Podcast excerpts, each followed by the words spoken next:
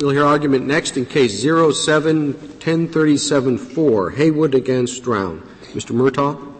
Mister Chief Justice, and may it please the Court, in a four to three decision, the New York Court of Appeals affirmed Correctional Law Section twenty-four, which prohibits petitioner from bringing a Section nineteen eighty-three claim for money damages in any court of the state of New York.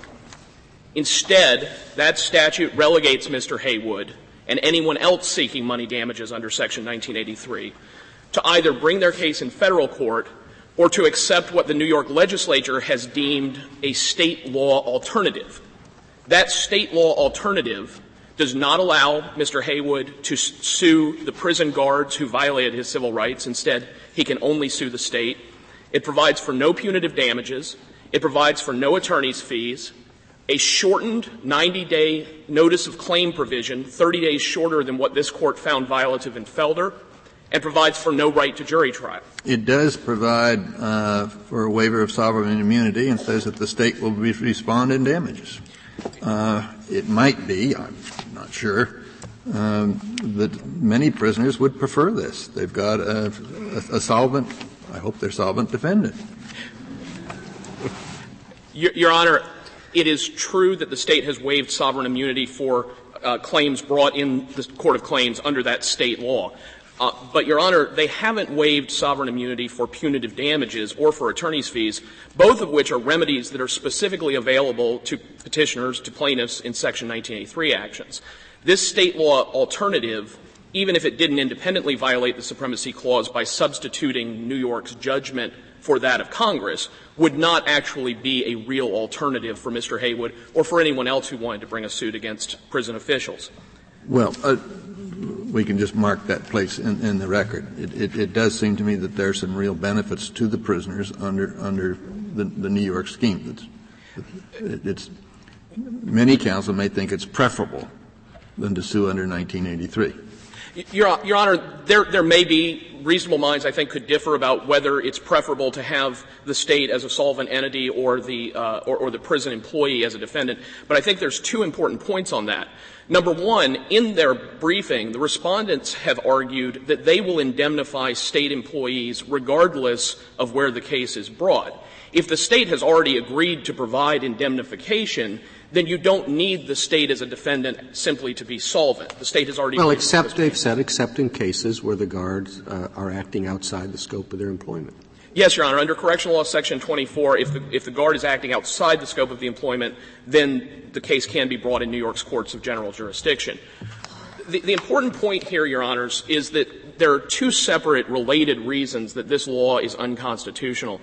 The first is because New York's legislature has redefined the remedies available under Section nineteen eighty-three, they have, in effect, substituted their judgment about what constitutes good policy for Congress's judgment.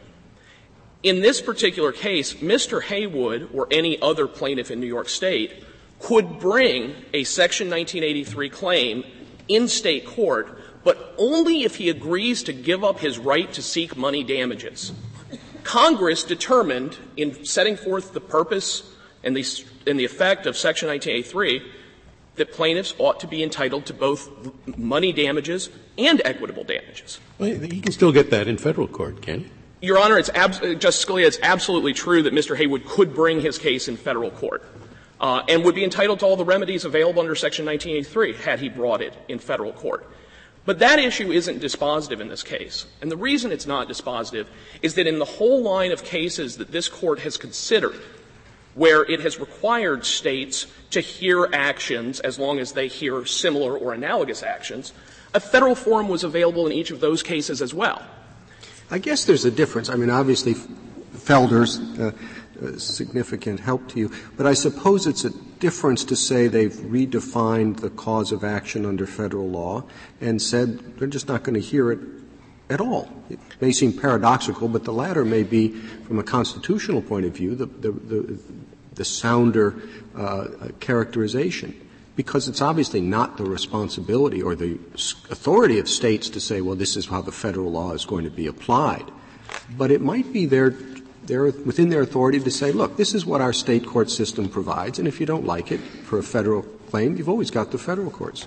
Your Honor, under this Court's decisions, not only, not only in Felder, but going, going back to Martinez, uh, this Court has said that, that it hasn't decided whether a state is required to create a court to hear federal claims. And I don't think the Court needs to reach that issue in this case, because New York has already established courts of general jurisdiction, its Supreme Court, the trial-level court, that are competent to hear these cases.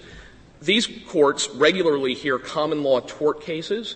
They regularly hear Section nineteen eighty-three cl- Yeah, but it, they're not really, or at least you can view it as they're not discriminating against the federal cause of action, because they don't allow a state cause of action uh, of the sort you want to pursue either. Your Honor, that seems to be the crux of the respondent's argument, um, and I think the, the fundamental problem with that argument is that although New York specifically exempts prison of, cases against prison officials, that's not enough.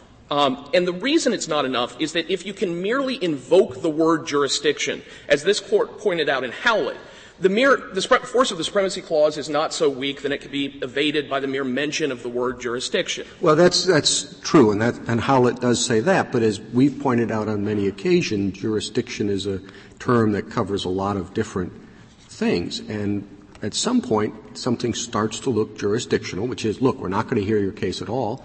In other areas, even if they call it jurisdictional, it really doesn't seem that way, such as, well, you've got to give this much notice, or you've got to, you know, uh, maybe those things aren't really jurisdictional, but saying you can't bring the case at all strikes me as really jurisdictional. Well, Mister Chief Justice, uh, I think there are a couple of points on that.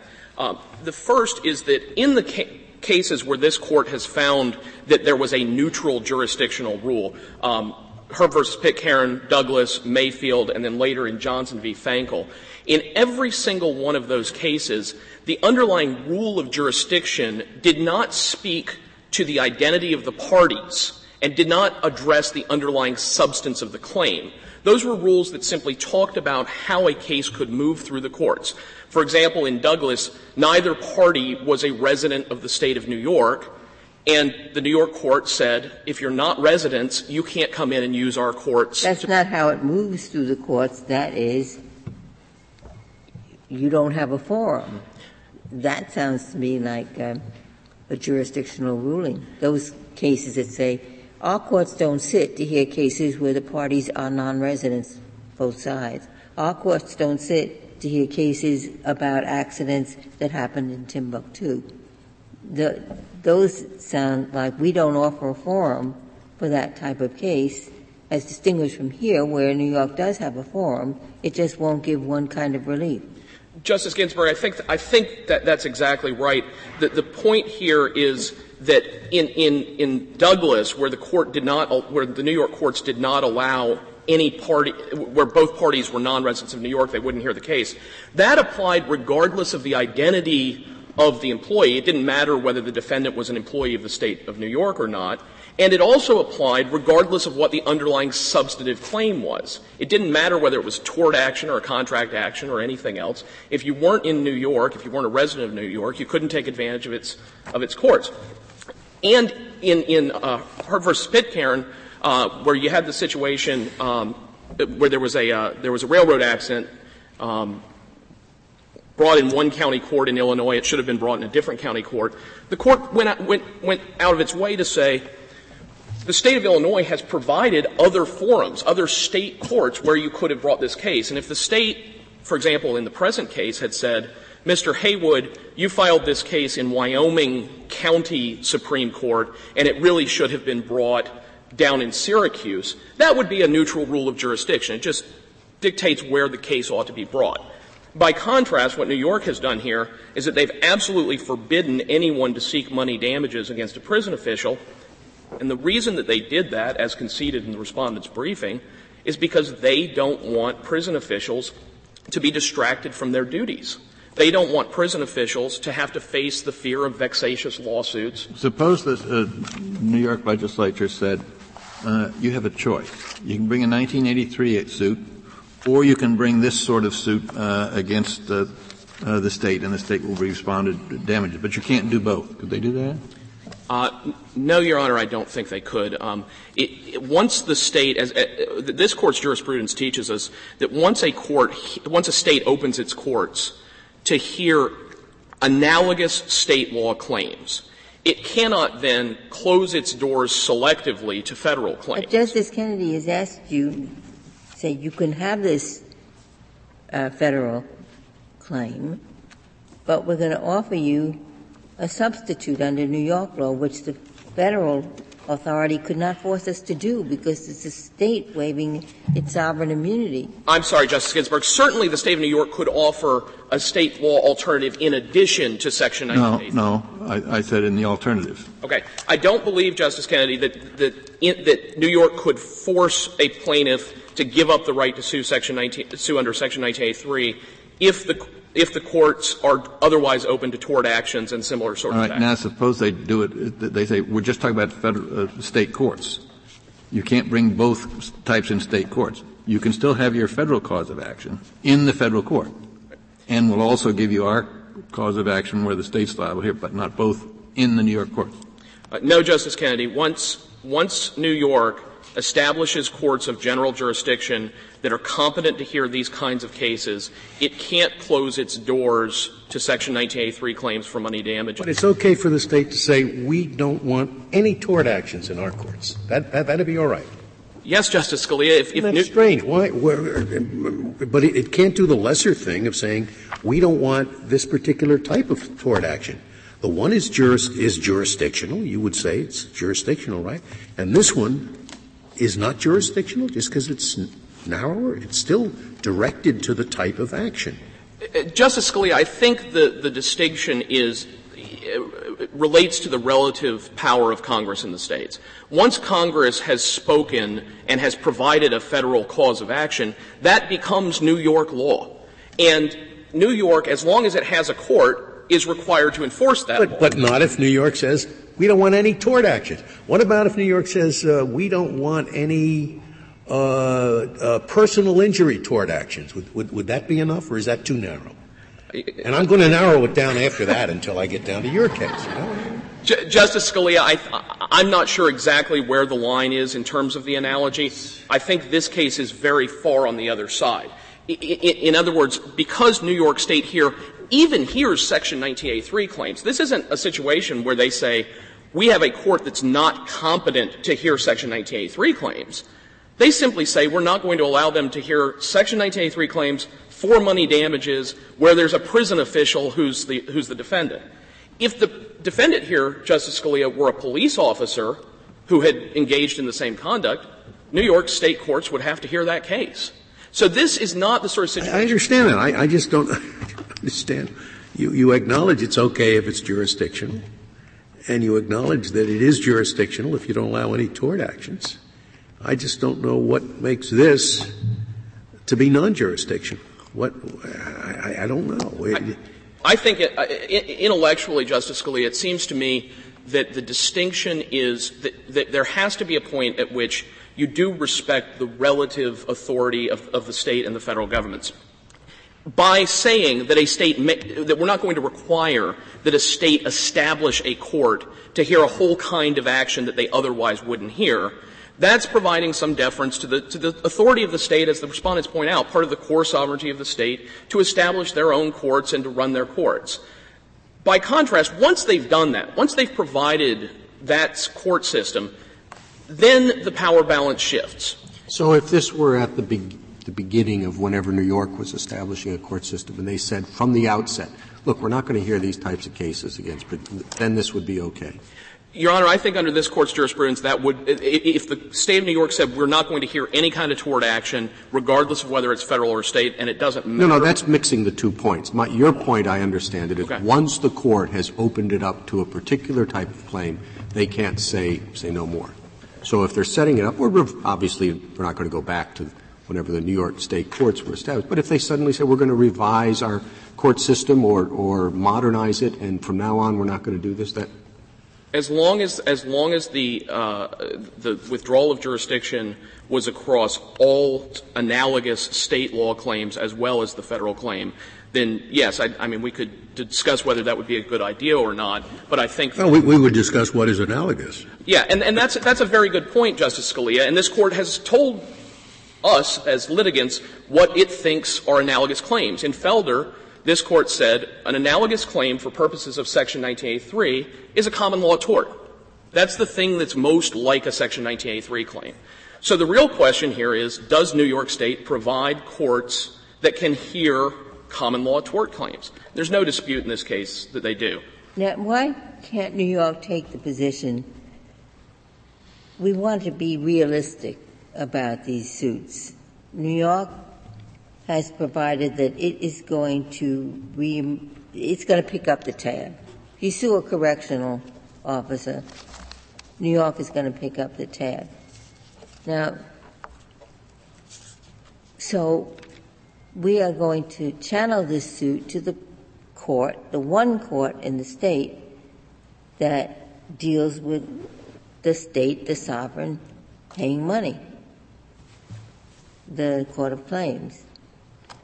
And so all we're doing is recognizing the reality that this is a suit against New York, not the correctional officer, because it won't cost the correctional officer a dime. New York's going to provide counsel and is going to pay any judgment. So that really where, where this case belongs is in the court that hears claims against the state of New York. Justice Ginsburg, the The problem with that analysis, I think, is that uh, in the Court of Claims, there are all sorts of other limitations. This, this notion that this is simply a substitute claim and that it's just as good enough, I think, really is a red herring in this case, because what has happened here is not that New York has created a separate court with specialized expertise that knows how to try these cases, which it probably could do under this Court's jurisprudence. Rather, what it's done is it's required you to sue the state instead of the individual, and then put a whole host of limitations on the sort of relief that you can seek and on the way that you can bring your case. So it's done exactly what the federal system has done. It said if you have a money claim against — it's going to be against the federal government, here's what you do. You go to the Court of Claims. You have to go to the Court of Claims. And in that court, all sorts of special rules apply about notice and other things. And, and that's absolutely true, Justice Roberts, if the, if the claim initially were a claim against the state. But, of course, Section nineteen eighty-three doesn't provide for a claim against the state. In Will v. Michigan, this Court held that the state is not a person for pers- purposes of Section nineteen eighty-three. And so the only way you can have a Section nineteen eighty-three claim — Well, but in the federal system, if you sue a federal official or the, the postman, uh, and in fact, in reality, it's going to be a claim against the United States, that has to go to the Court of Claims, too. Right. And, Your, Your Honor, that is absolutely something that Congress can decide to do with respect to federal law. And New York can decide with respect to state law to do whatever it wants in terms of setting up where those claims can go. What New York cannot do is to impose that policy judgment on the federal claim, because Congress has already determined. Yeah, I guess, I guess my point is that the, the, there's nothing fishy about what New York Um, uh, has done here, uh, which leads me to think, well, maybe it's not really discrimination against the federal claim. It's a rational way to handle claims against the state treasury, just as the federal system is a rational way to handle claims against the federal treasury. Regardless of how rational an idea this is or how good an idea this is, for this Court to adopt a rule that says that once a state disagrees with Congress about how people ought to be liable under a federal remedy, would require this Court, in essence, to say that the rationale of several of your previous cases could be undone. And I think this Court pointed out in Howlett that if all you had to do was say, our courts won't have jurisdiction over a certain category of claims, that the Wisconsin legislature in Felder could have said, our courts shall have no jurisdiction unless there is a one hundred twenty day notice of claim provided. The courts in Martinez in California, the California legislature could have said, our state courts will have no jurisdiction. Well, that just gets back to our previous colloquy about what jurisdiction is and what it means. I mean, are you saying that if we look at this and we decide, you know, this does really look like jurisdiction in the real sense rather than just a jurisdictional label. If we do that, then you lose? I think that if this Court found that this were a jurisdiction, a neutral rule of jurisdiction that constituted a valid excuse, that yes, that would probably, that would probably undermine my argument significantly. I think to get there, Just, Chief Justice, you would have to, you, you would have to sort of uh, engage in some, some uh, interesting thinking, which I haven't gotten my mind around, to be quite honest. The, what this Court said in Howlett is when we talk about jurisdiction, when we talk about what constitutes jurisdiction, we're talking about whether there's power over the, over the subject matter and power over the parties involved. And I don't think the respondents in this case even argue that the New York Supreme Courts don't have the power over the parties here or don't have competence over this kind of subject matter. This case doesn't have any of the attributes. This rule, this Correctional Law Section twenty-four, doesn't have any of the attributes of a neutral procedural rule. Isn't jurisdiction whatever the legislature says it is? Uh, you, you think there's some sort of, you know, a plat- platonic ideal of jurisdiction versus non-jurisdiction, and that's what we apply here? Justice Alito, I think that jurisdiction, uh, that, that to determine whether a rule is jurisdictional requires that this Court look at the purpose and the effect of the underlying statute. And if all a state has to do is say it's jurisdictional, and if jurisdiction is whatever the state says it is, then that means that going back to Felder and Martinez and some of those cases, a state could have, could evade this Court's rulings merely by reframing the statute in the words of jurisdiction. So what is the, what is the standard for determining whether it's jurisdictional or not? Well, you, Justice Alito, the, the, the important points, I think, come out of, out of Felder, that it is a neutral rule that's applicable to all cases and that Uh, is not concerned with the underlying substance of the claim. So, for example, when we go back to the old cases, Douglas, Mayfield, uh, Herb versus Pitcairn, this Court in, was looking at situations where uh, there were rules that applied everywhere. Yeah, but you, you, you've acknowledged that it, that it would be okay and would be a jurisdictional rule if the court, if the state courts did not entertain tort actions. That's a rule that goes to the substance of the claim, isn't it? Well, Your Honor, it, it goes to the substance of the claim, but it applies generally across all claims. It's not, it's not picking and choosing. It's not targeted towards a specific. Yes, it's pick, picking and choosing tort claims. Well, it, p- picking and choosing tort claims as opposed, I suppose, to contract claims. Yeah. But it's not, Your Honor, saying we're going to accept this kind of tort claim, but not that kind of tort claim. We're going to allow you to sue a police officer who beats you up, but you can't sue a corrections officer who beats you up. That's the, the real difference, I think. Is there something you, you add, you add to your statement of the rule, uh, a neutral rule not related to substance, but related to the administration of the courts? Yes, Your, yes, Justice Breyer. I think that, um, If, if I recall, don't just be agreeable to be agreeable. Does the, do the cases actually say that? I, I think, Your Honor, and I have to get the exact language from Felder, but I think that it is a neutral rule regarding the administration of the courts that is unrelate, re, unrelated to the underlying substance of the matter or the uh, or, or the nature of the parties. Your, Your Honors, the, the most recent, going on a little bit about this jurisdictional issue, the most recent uh, case that, that held that there was a neutral rule of judicial administration and neutral procedural rule was Johnson versus Fankel. And this Court will recall that in that case, Idaho had a rule that required that there be a final judgment before an intermediate, uh, before an appeal could be taken from that. This Court allowed Idaho to impose that rule on a Section nineteen eighty-three claim because the defendants there had argued that they were entitled to qualified immunity. They lost at the trial level. They then sought an interlocutory appeal. And this Court said, certainly Idaho can set forth the ways in which you take appeal from any kind of a case. And more importantly, this is not a rule that's targeted at civil rights claims and, in fact, may lead to over-enforcement of civil rights claims because it prevents a defendant from getting out of the case very early. That's the kind of case where there's a neutral rule. That's not what we have here. You're being generous when you said that we recall the, at least that I would recall the case. Is Idaho, did you say, or Johnson? Uh, in, in Johnson versus Fankel, I believe it was. But it was Johnson. I thought you said Idaho. Thank yeah, you. I'm sorry, Your Honor. It was the, the, the Idaho uh, courts were involved in that one. Uh, Your Honor, the, the approach that's urged by the respondents in this, uh, in this case really would dictate different results, uh, as I mentioned. You'd wind up in, te- in uh, Felder and in Martinez, the courts could just use the word jurisdiction. And actually, even if you go back to th- three of this court's earlier cases, Mondou in nineteen twelve, McNett in nineteen thirty-four, Testa v. Katt in nineteen forty-seven, in Testa v. Katt, this court required Connecticut to hear an Emergency Price Control Act, even though Connecticut regularly refused to hear cases that they thought were penal in nature. And what this court said was, you hear analogous claims, you have to hear the Emergency Price Control Act. Now, if this court were to adopt a rule that the state could simply say we have no jurisdiction over certain categories of ca- claims, then in Testa, Connecticut could simply have said, we're not going to have jurisdiction over any case seeking penal or punitive types of damages. That would require that we really undo a lot of this Court's jurisprudence.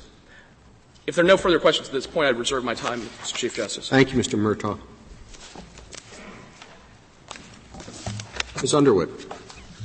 Thank you, Mister Chief Justice, and may it please the Court. The Federal Constitution permits state courts to hear federal claims, but it does not require a state to hear them so long as the state does not discriminate against federal claims in comparison with similar state claims. New York statute fully satisfies that requirement. New York courts cannot hear damage actions against prison officials for conduct in the scope of their employment, and it doesn't matter whether state or federal law is the basis for the claim. Miz Underwood, if, if that's going to be the criterion, that they exclude a state cause of action as readily as they exclude a federal cause of action, then isn't the state always going to win every case in which there is an issue like this one?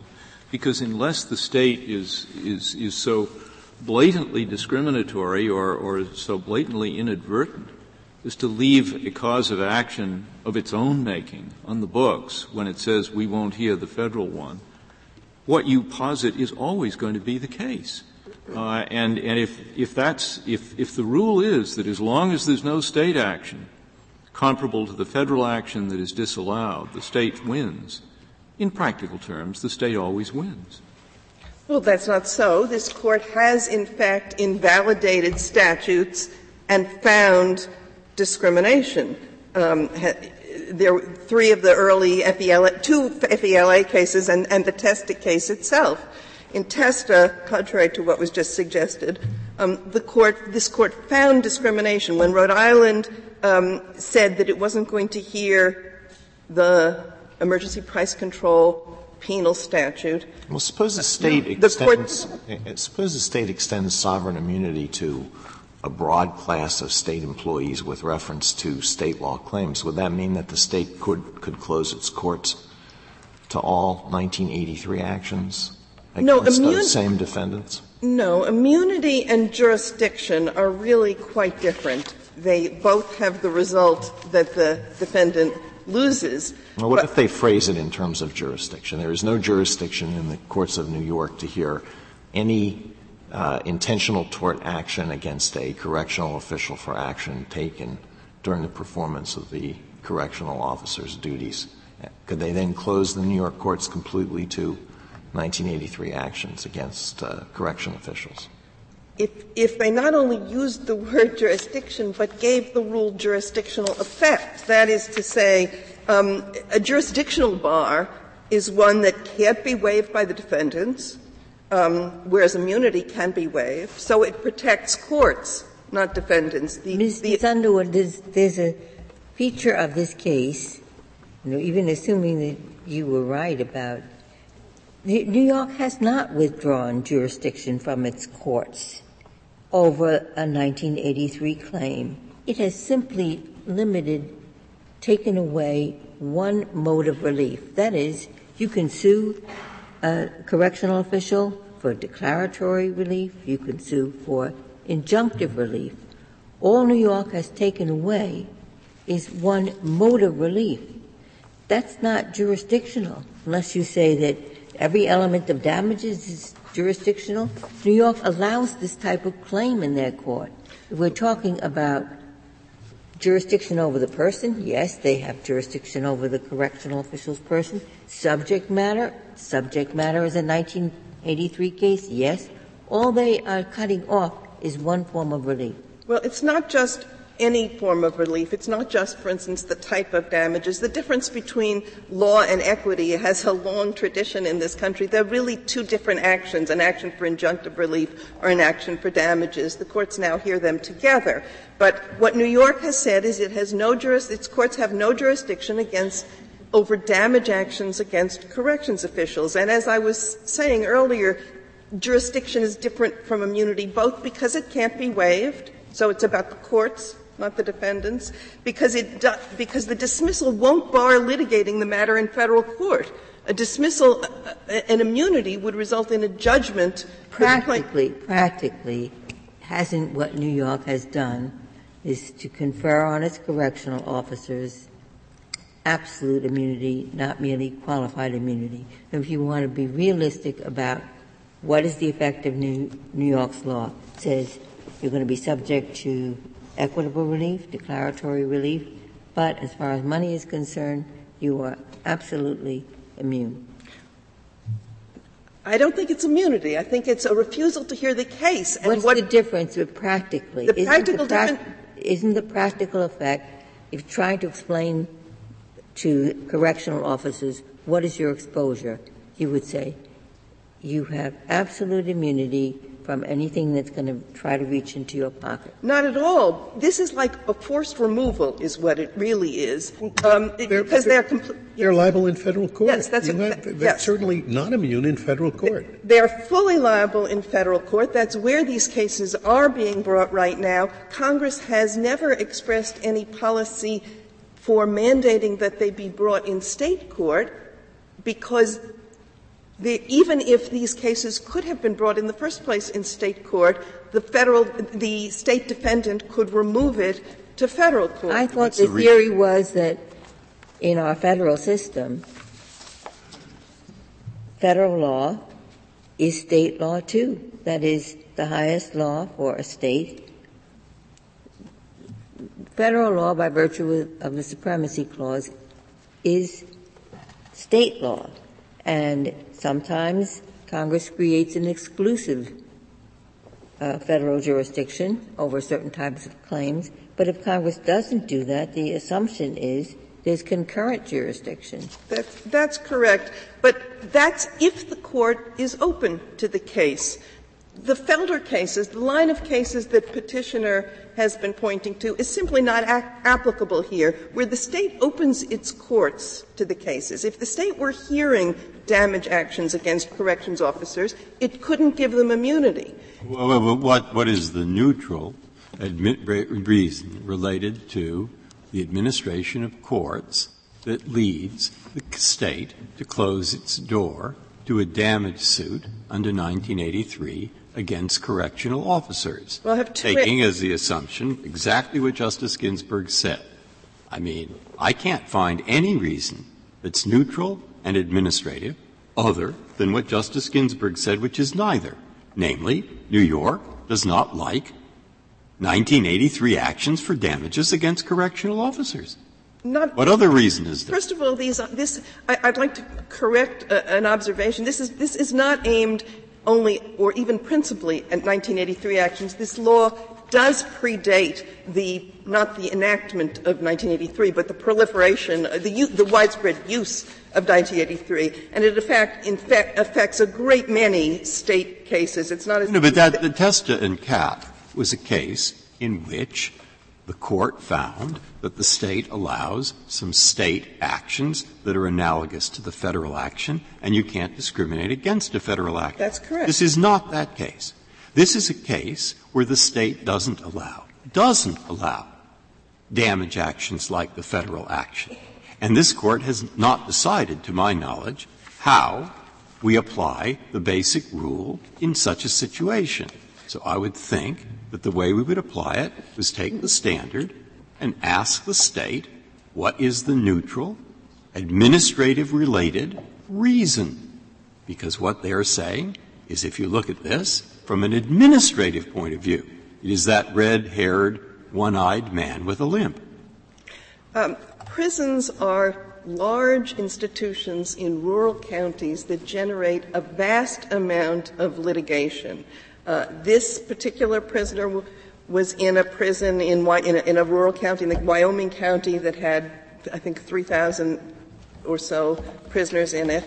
And the litigation generated by the prisons isn't just actions by prisoners. This statute doesn't apply only to actions against pri- by prisoners. It also employs to actions by prison employees against other prison employees, action, actions by anybody against a corrections official. So it's all the vast forms of litigation, principally but not exclusively prisoner complaints, that arise out of prisons. That is a very large and burdensome amount of litigation, unlike litigation against state police, which some have said is comparable, which is dispersed all over the state. This is concentrated where the large prisons are, and it is a reasonable decision, a neutral reason, if you will, for the state to decide to take those actions out of the courts of general jurisdiction, to take actions, damage actions arising out of the prisons, out of the courts of general jurisdiction, where it would be concentrated in a few counties where the large prisons are. General Underwood, your, your friend on the other side uh, acknowledges that if New York State closed its courts to tort actions,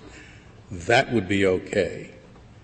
But I don't see how closing your courts to tort actions has any administrative, particular administrative uh, rationale behind it. Do you? No, and I don't believe that this Court's cases about jurisdiction, as distinguished from its cases about case handling rules, require that kind of neutral administrative feature. I only was suggesting that there exists such an explanation for this rule, but in fact this Court is treated quite differently cases about case handling. And that makes sense, because if you hear a claim, if the state courts hear a claim and then impose even a non-discriminatory, but it's certainly a, a discriminatory rule that tends to defeat the claim, the state might induce plaintiffs to bring their claims in state court and then lose them under disadvantageous procedures. Suppose that the state of New York said that in suits against uh, correctional, against the corrections department, against the state, there should be and no damages awarded to a prisoner in excess of three thousand dollars. And then the and then nineteen eighty and then the prisoner no, I think that tries would to bring a nineteen eighty-three suit in state court. No, I the think case, would the analysis be just the same? No, I don't think the analysis would be the same. I think once the state opens its doors to a damage action against corrections officials, the question would be, the answer might or might not come out the same way, but I think it probably would come out differently. The, the, the question would be, does that procedural rule — there are two questions. Is it discriminatory? You're saying — your hypothetical is it's not discriminatory, as between state and federal. And the second question would be, does it undermine — is it preempted? Does it undermine the, the, uh, the, the federal claim? And so in Martinez, when this Court said state immunities can't apply to federal nineteen eighty-three actions, only federal immunities can apply, the Court was careful to observe that California had opened its courts to this case and had an immunity, whereas — In my hypothetical, do you think it undermines the federal claim? Well, I think it could be argued. I, I think it would be argued that um, limiting damages undermines a federal uh, action that is meant well, to provide full compensation. Why can't it be argued here that Congress has an important mechanism in holding uh, prison officials, prison correctional officers, personally liable so that they are themselves aware that they have a constitutional obligation that's enforceable against them? And New York has taken this away. Now, you may — we may argue that uh, if the state responds in damages, the prisoner is better off, but Congress has not made that judgment. Congress has made the judgment that the correctional officer himself or herself should be responsible. Well, I don't believe Congress has made that judgment, so that I — and that's my answer to why I don't think this undermines a federal policy. Well, it has made that judgment. That's the whole purpose of nineteen eighty-three. No. Um, the purpose of nineteen eighty-three is to provide well, — actually was two things, was to provide a federal forum and was to provide compensation for these torts. And I believe that — He's still responsible, right? I mean, I — Yes. Or, There's, there's, I think there's no federal policy no, that, no, for instance... No, the, the, the correctional officer under the scheme we're talking about is not responsible in damages. He is responsible to exactly the same degree as he would be were he sued personally, because New York indemnifies him, and there is no requirement. Congress has never shown any objection so, to so, indemnification. D- d- does your case turn on whether or not there is an indemnification agreement? Uh, I don't know... that our case turns on whether there's an indemnification agreement. I shouldn't think so. That hasn't been your argument so far. Well, what I'm saying is, to the extent that I don't believe we need to — if you think we need to determine that there may be a conflict with a Federal policy, I think the statute stands because it's non-discriminatory and jurisdictional. But if there is a question, a further question, ask, whether it defeats — yes, Justice. Just to ask an offshoot of Justice Kennedy's question. Supposing you had a statute that said in railroad cases there shall be no damage judgment — in railroad tort cases brought by employees of railroads, there shall be no damage judgment in excess of ten thousand dollars in State court. Would that be okay?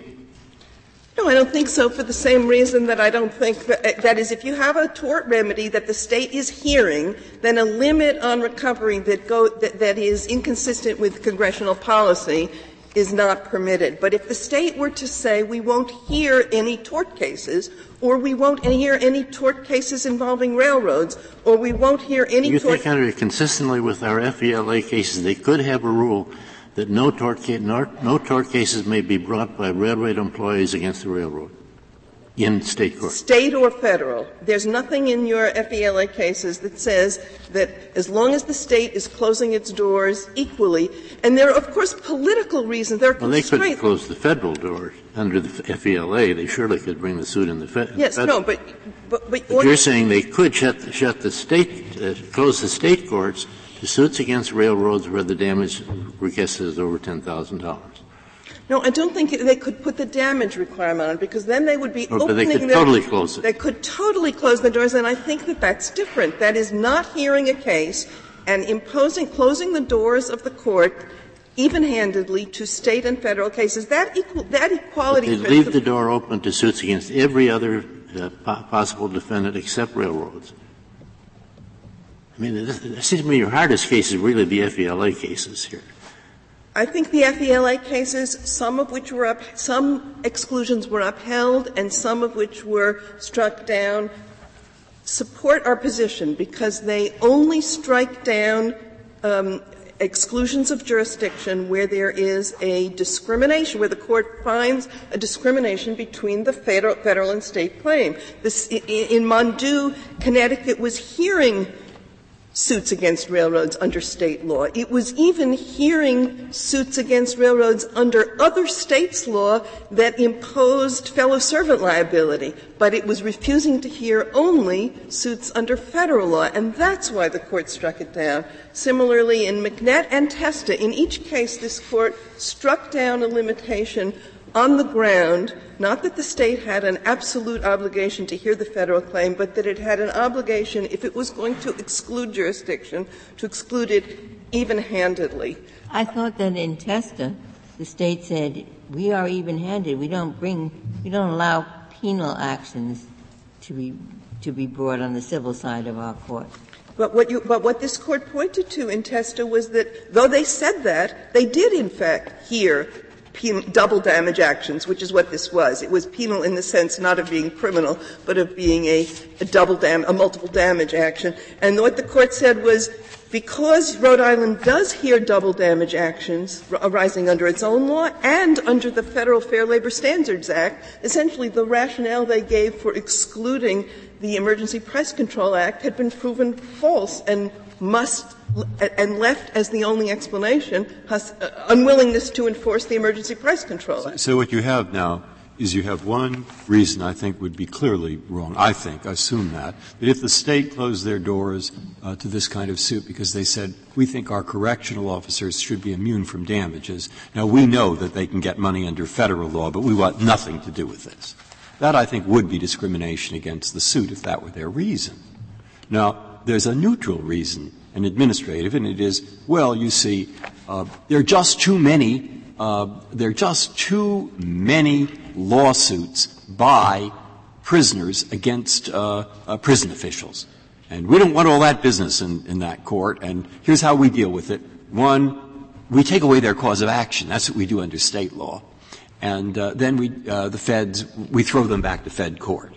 Or we, offer might, them, or we offer them a court of claims. No, no, you don't offer them a court of claims because what you offer in the court of claims is an action against it's the State. It's a different action. And you can say that isn't a big deal because, after all, most of these really are actions against the State anyway because they get compensated.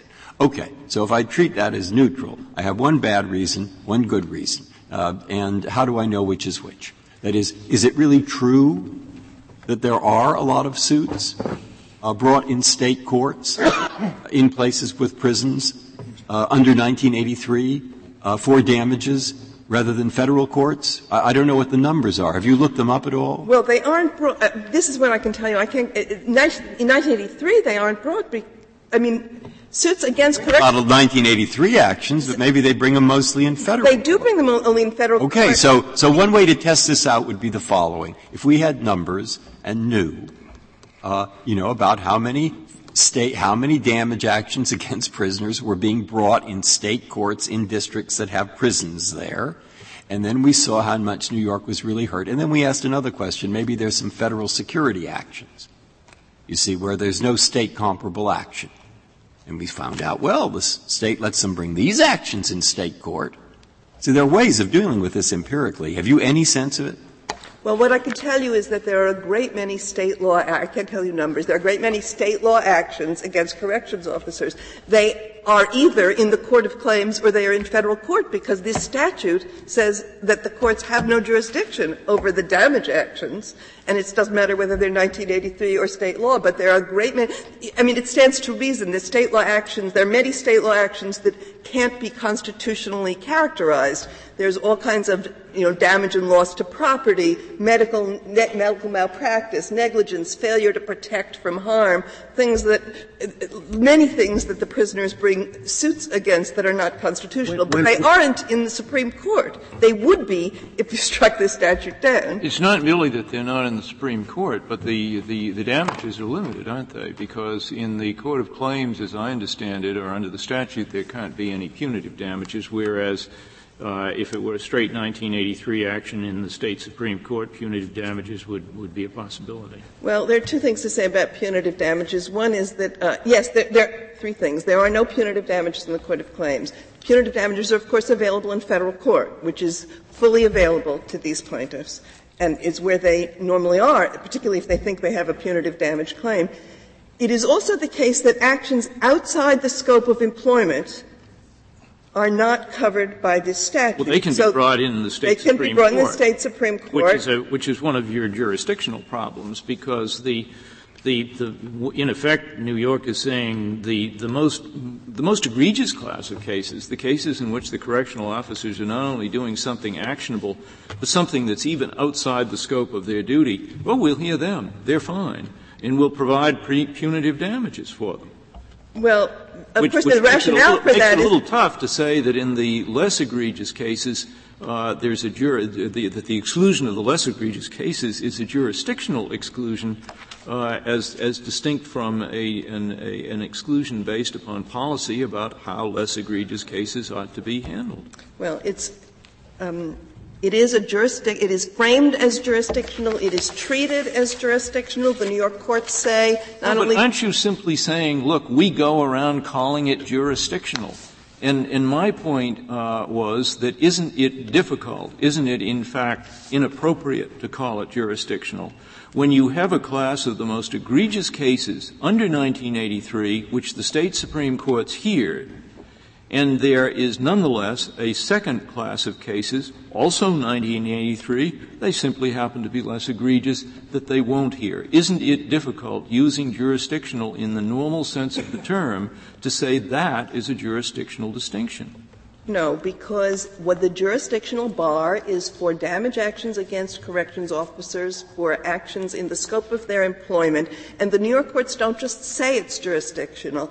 They give it the effect of a jurisdictional bar. What if the New York uh, legislature passed a statute saying the, the, the, new, the State Supreme Court will not have jurisdiction over nineteen eighty-three actions uh, for, uh, for, for harm committed on Wednesday? Would you say that that was a jurisdictional rule?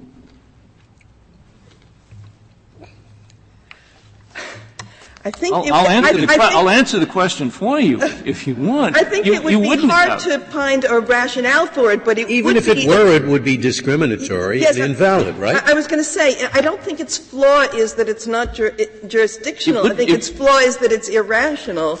Well, um, discriminatory. It, it picking or discriminatory as between like, any, Federal, as yeah. between plaintiffs. Yes, but no, I, but it doesn't. Would, would you say it was jurisdictional so long as the the Supreme Court said, uh, so long as the state legislature said uh, no no state or federal uh, actions for for for Wednesday damages? Uh, would you call that jurisdictional? I would no, call it call a very it, strange you, jurisdiction. You, you, you might call it crazy uh, outside of court, but the one thing you wouldn't do is walk into court and say it's jurisdictional.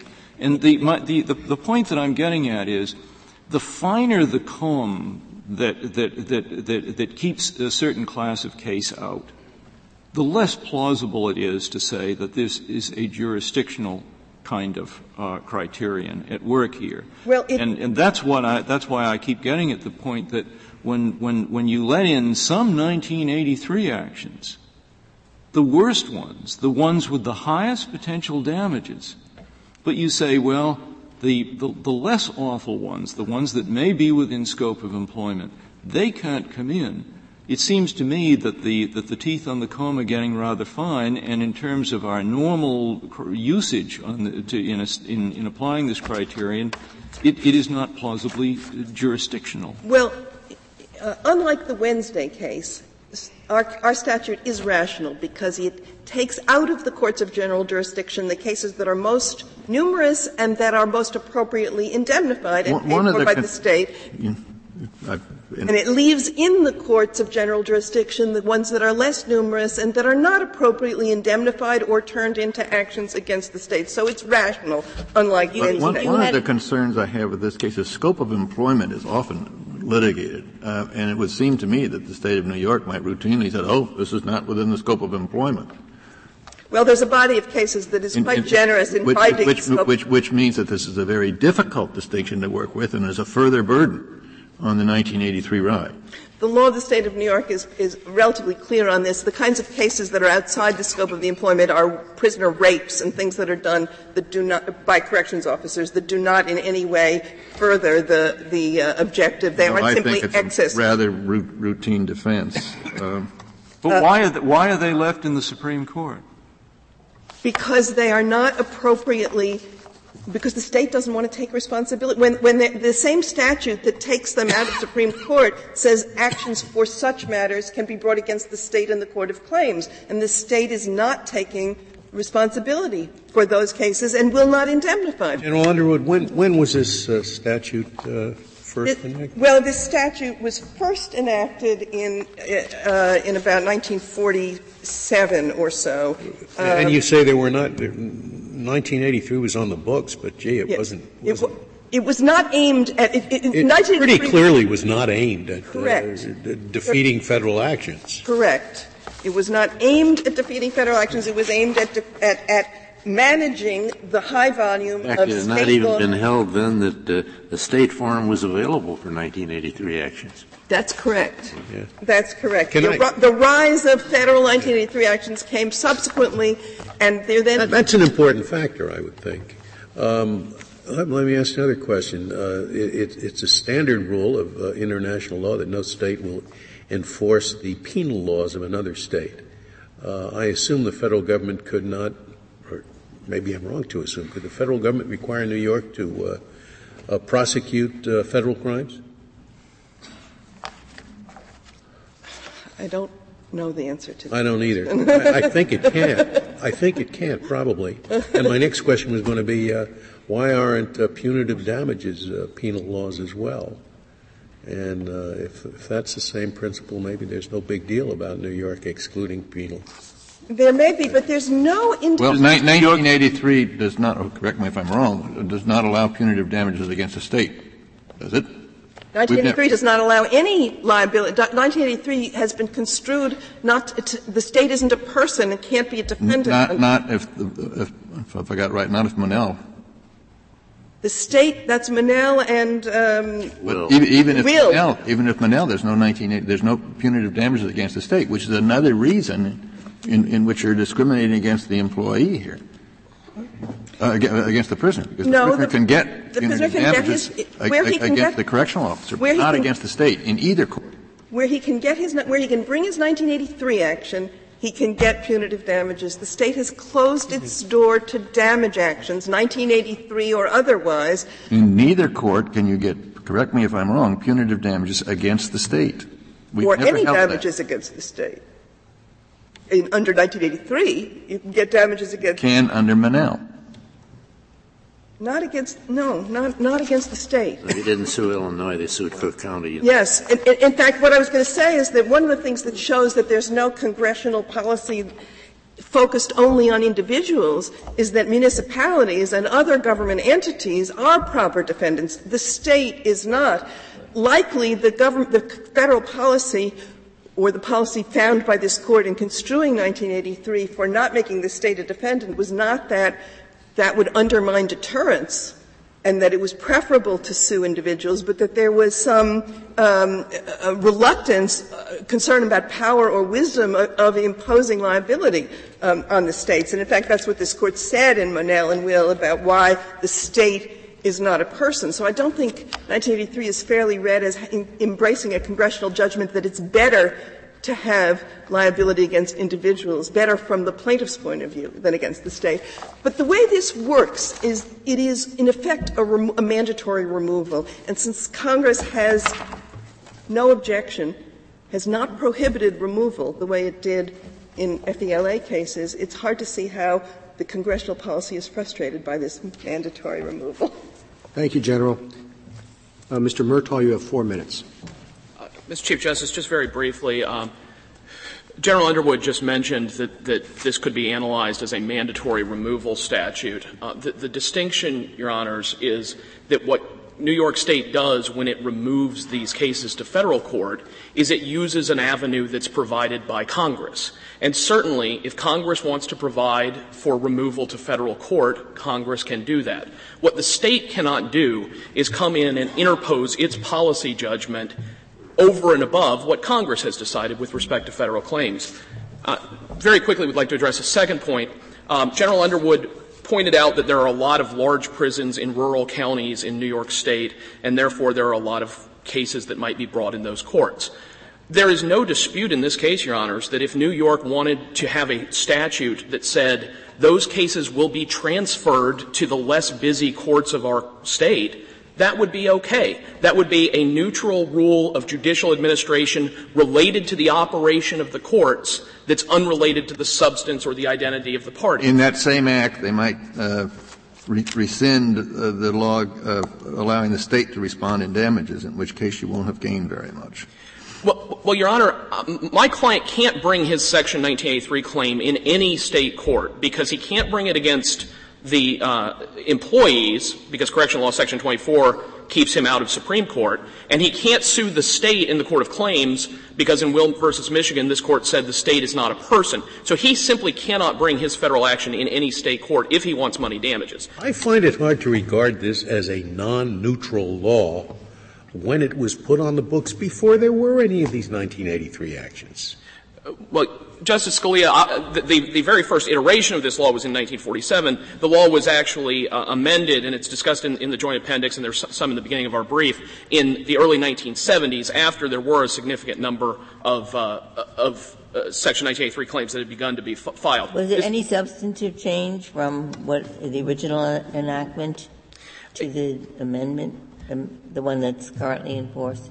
Justice Ginsburg, I don't recall whether there were any — we actually researched the legislative history and had a bit of difficulty going back that far. I don't recall whether there were a lot of substantive changes or not, quite honestly. Um, this is a statute, though, that the, that the New York legislature has has dealt with over the years. One of the important things is that in the nineteen seventies — and I apologize for not having the exact date — the New York legislature said that the purpose of this was to provide immunity to corrections officials.